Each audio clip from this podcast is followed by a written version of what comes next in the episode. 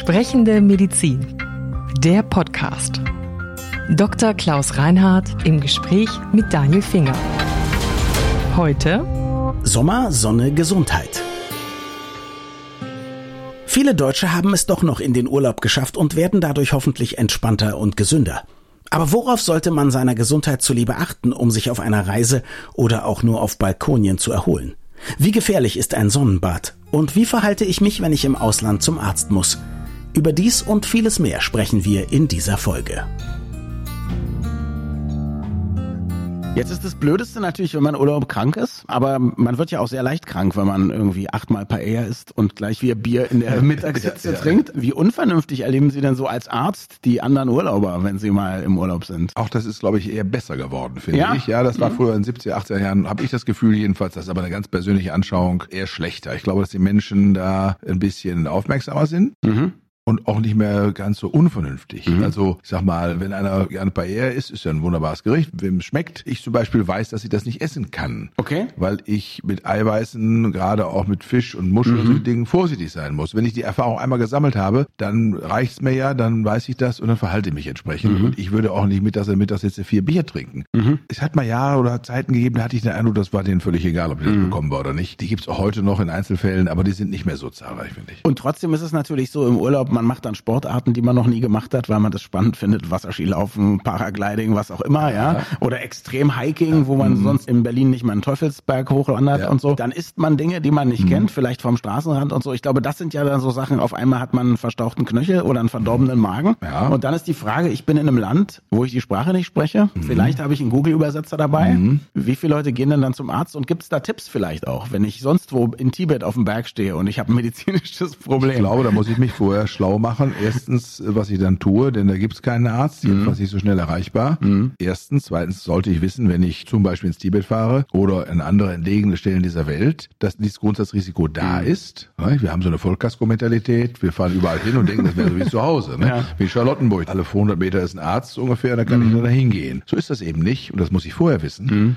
Mhm und muss mich darauf einrichten. Und da muss man sich dann auch gut überlegen, wie alt ist man, wie gut ist man sonst so dran, mhm. wie fit ist man, was macht man sonst an Sport. Mhm. Da würde ich schon sagen, da gibt es Leute, die verschätzen sich völlig, mhm. absolut. Haben Sie sowas wie eine Reiseapotheke selber? Ich selber nehme zwei, drei Dinge mit. Die war früher besser ausgerüstet, als unsere Kinder kleiner waren, weil ich dachte, wenn die mal was hatten, dann wollte ich gern mhm. handlungsfähig bleiben. Was mich selbst betrifft, habe ich fast nie was dabei. Also es sei denn, ich fahre nach Afrika oder nach mhm. Asien irgendwo ins Tibet fliegen, dann wäre das was anderes. Dann hätte ich eine Reiseapotheke, absolut. Oder auch eine Indien oder wo auch immer. Im europäischen Ausland, Frankreich, Spanien, Italien, England, wo auch immer, nehme ich fast nichts mit. Jetzt haben Sie ja eine Zeit lang in Italien gearbeitet. Wie oft kam es vor, dass irgendwie Deutsche ganz froh waren, dass da jemand war, der auch Deutsch sprach? Das kam ziemlich häufig vor, da ich in Padua studiert habe und dann auch noch ein bisschen dort gearbeitet habe. Eine Stadt, in der relativ viele deutsche Touristen waren. Südlich von Padua liegen die vulkanischen Hügel, die Colli Eogani, in denen die Deutschen in Abano Terme zum Beispiel gerne zur Kur fuhren. Mhm. Und da war es häufiger so, dass man auch auf deutsche Patienten traf. Das waren meist ältere Menschen mit auch chronischen Erkrankungen. Da war dann das Risiko, dass mal irgendwas geschah, häufiger. Aber die waren natürlich in Oberitalien in einer Region, in der sie so gut versorgt waren wie in Deutschland auch. Da war höchstens die Sprachbarriere mhm. ein bisschen das Problem, aber inhaltlich war das überhaupt kein Problem. Mit Italien sind wir schon im Land, wo viele von uns hinfahren, weil sie die Sonne da eben sehr schätzen. So und Sonne ist aber nicht nur gut für uns, sondern auch ein echtes Problem. Ich glaube, wir sind nicht ganz so schlimm wie die Engländer, die ja erst dann Urlaub hatten, wenn die Haut einmal krebsrot war. Habe ich jedenfalls oft genug gesehen. Aber ich glaube, so richtig vernünftig sind wir Deutschen auch nicht. Ne? Wie stehen Nein. Sie denn persönlich zum Sonnen? Mhm. Also ich gestehe, dass ich in meiner Studienzeit in Padua sehr gerne in der Sonne auf dem Balkon saß oder irgendwo und dann dabei las, lernte oder was anderes tat. Mhm. Also mich definitiv zu wenig geschützt und zu sehr der Sonne ausgesetzt habe in der mhm. Zeit. Was war so ein Schönheitsideal, auch wenn man so ein bisschen schön gebräunt war und so. Also meine Haut hat definitiv zu viel Sonne erfahren. Mhm. Das muss ich selber zugeben. Das ist eigentlich erstaunlich, weil ja meine beiden Eltern schon Ärzte waren. Die hätten mhm. eigentlich auch schon darauf achten können, nun hat man die Erkenntnis gab es zu dem Zeitpunkt auch schon, vielleicht nicht so klar und nicht so total eindeutig wie heute. Heute sehe ich das völlig anders. Ich bin nur unter einem Sonnenschirm. Ich setze mich der prallen Sonne nicht mehr aus. Mhm. Auch schon aus dem Grund, weil ich eben viel Sonne gehabt habe in jungen Jahren. Mhm. Wir wissen, dass das eben ja sich summiert. Das ist also ein Speicher sozusagen, die Haut. Ja, die DNA-Schäden, die durch die UVB-Strahlen ausgelöst werden, die akkumulieren im Laufe des mhm. Lebens. Das heißt, wenn Sie es nochmal ganz von vorne machen könnten, dann würden Sie sich die Sonnenstunden einteilen, nehme Massiv. ich mal an. Und jetzt ist es aber so, ja. Sie wissen, Sie haben Ihr Kontingent gehabt und ja, müssen vorsichtig sein. Ja, definitiv. Und ich meine, ich erinnere mich noch daran, in den 80er 60er und 70er Jahren, wie man Menschen sah, die irgendwo am Mittelmeer lagen und die hatten dann um ihren Hals herum so eine Art Staniolkragen. Ja. Der reflektierte dann also die Sonnenstrahlen nochmal massiv ins Gesicht. Ich bin viel in meinem Leben Ski gelaufen und Ski gewandert und auch so gewandert, also richtig Skihochtouren gemacht mit Fällen und Rucksack und solchen Dingen. Und das tut man dann meist eher im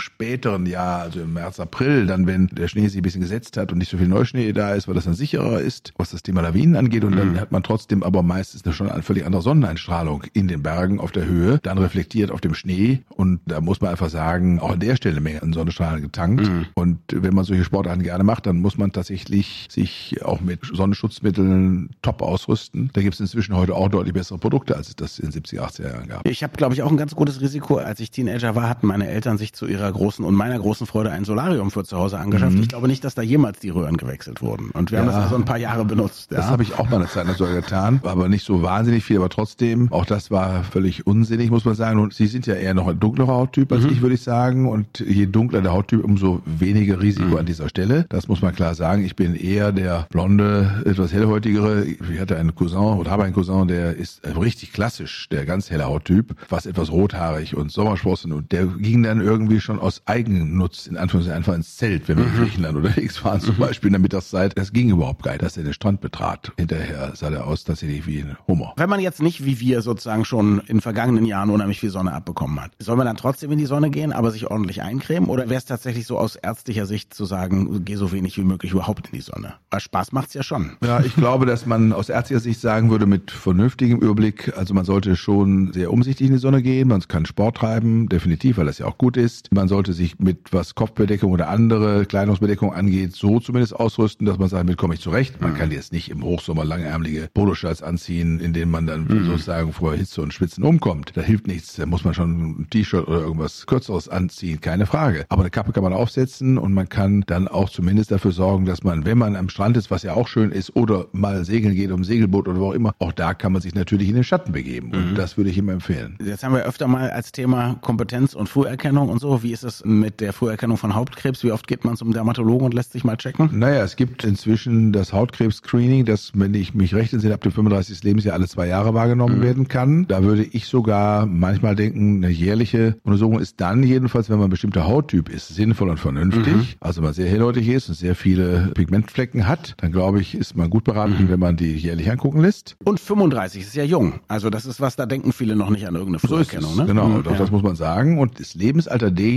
die eben auch an den durch Sonneneinstrahlung wesentlich ausgelösten Hauttumoren leiden, es wird jünger. Es ist aber so, dass wenn man einen Hautkrebs früh entdeckt, die Prognose gut ist. Definitiv, wenn es sich nicht um den sogenannten schwarzen Hautkrebs, mhm. also das sogenannte Melanom, das von den Pigmentzellen ausgeht, mhm. handelt. Da kann also auch schon bei früher Erkennung trotzdem manchmal eine Metastasierung schon bestanden haben. Das ist ein sehr tückischer Tumor. Mhm. Ja, das ist definitiv der Fall. Für den es glücklicherweise in den letzten Jahren bessere Therapiemöglichkeiten mhm. gibt. Toi, toi, toi. Das war lange Zeit ein ja auch ganz schlecht behandelbarer mhm. Tumor, jedenfalls dann, wenn er metastasiert und gestreut hatte. Und das ist das eine, der sogenannte weiße Hautkrebs, also die Spinalium- und Basaliom-Erkrankungen, die eben auch von der Sonneneinstrahlung dann befördert werden, die sind früh erkannt gut behandelbar, weil sie entfernt werden können und damit ist die Sache dann eigentlich erledigt. Und jetzt kommen wir nochmal zum zweiten Aspekt von Sonne. Haben wir auch früher schon mal in diesem Podcast ganz zu Anfang gesprochen, haben vielleicht viele Leute noch nicht gehört, die uns inzwischen hören, nämlich zur Hitze. Kommt auch von der Sonne und früher hätten wir darüber gesprochen, was machen die Leute, wenn sie in Urlaub fahren. Heute müssen wir im Prinzip auch darüber sprechen, was machen wir denn hier in Deutschland, weil wir haben ja teilweise wärmere Temperaturen als in Florida. Ja, also wir haben natürlich, wenn man sich überlegt, wie viele Hitzewellen wir in den letzten 10, 15 Jahren gehabt haben, wie ausgeprägt die waren, mhm. welche Dimensionen die inzwischen eingenommen haben, dann muss man schon sagen, das ist ein relevantes Phänomen mit an Sicherheit grenzender Wahrscheinlichkeit anthropogen, wie es so schön heißt, also mhm. durch die Menschen ausgelöst, durch uns ausgelösten Klimawandel. Und das bedeutet, dass wir uns darauf einstellen müssen und zunehmend werden einstellen müssen. Und alte Menschen, die nicht ausreichend trinken, die exekiert sind, kriegen dann ganz komische Zustände. Menschen, die Vorerkrankungen haben, wie pulmonale, also Lungenerkrankungen oder Herzerkrankungen sind gefährdet durch die Hitze. Es gibt eine ganze Reihe von gefährdeten Personengruppen innerhalb der Gesellschaft. Und da müssen wir, glaube ich, was bauliche Verhältnisse angeht, von Büros, mhm. von Altenheimen, von auch Kliniken und Einrichtungen, in denen Gesundheits- und Krankheitsversorgung stattfindet. Also an den Stellen müssen wir sukzessive, glaube ich, dafür sorgen, dass in einem Milieu gearbeitet werden kann, wo sichergestellt ist, dass das Klima oder die Hitze da mhm. nicht solche Auswirkungen hat. Dicke Mauern, Klimaanlagen, so ein bisschen ja. wie Texas. Ja, es gibt ja inzwischen auch CO2-verträgliche mhm. Klimasysteme. So etwas, glaube ich, kann man machen. Muss man sehr darauf achten, dass man also im Hinblick auf die Klimaneutralität, jedenfalls wenn man heute neue Dinge baut, darauf angemessen Rücksicht mhm. nimmt. Und wenn das so gewährleistet werden kann, ja. Aber alles, was Schatten spendet, dicke Mauern, also Dinge, die sozusagen auch schon vor Jahrhunderten im Winter warm und im mhm. Sommer kühl, dann glaube ich, muss man auf solche Dinge mal sich auch mhm. besinnen. Und solange man noch nicht klimatisiert ist im Altenheim oder bei sich zu Hause, gibt es trotzdem noch ein paar Tipps bei diesen großen Temperaturen, vielleicht gerade für die Risikogruppen? Selbstverständlich gilt das für die. Das sind relativ banale Empfehlungen, aber mhm. trotzdem sind die immer unverändert richtig. Keine physischen Anstrengungen bei der Hitze, ausreichend Flüssigkeitszufuhr, das ist ganz entscheidend. Wie gesagt, körperlich schon aus der Sonne selbst herausbleiben, sie meiden, zumindest mal vom späten Vormittag bis in den frühen Nachmittag mhm. hinein. Dinge, die ja in den mediterranen Ländern selbstverständlich sind. Ja. Die Siesta, ja, ist ja etwas, die man dann so in den Ferien als angenehm findet. Und dieser Rhythmus dieser Länder, und ich habe den in Italien, wo ich ja studiert und gelebt habe, auch erlebt. Also in der Stadt Padua, wir hatten unsere Vorlesungen oder irgendwelche klinischen Unterricht bis mittags, eins oder so, dann ging man in die Mensa und dann konnte man was essen. Dann konnte man feststellen, gegen 13.30 Uhr schlief der Betrieb in der Innenstadt Padua geradezu ein.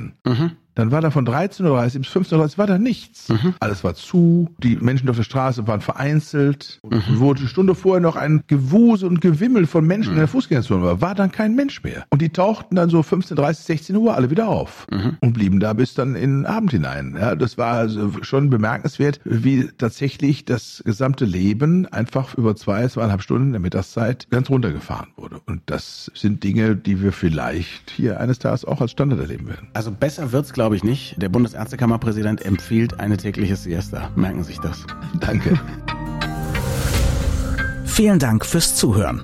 Wir freuen uns immer über Feedback an podcast.baik.de. Sprechende Medizin.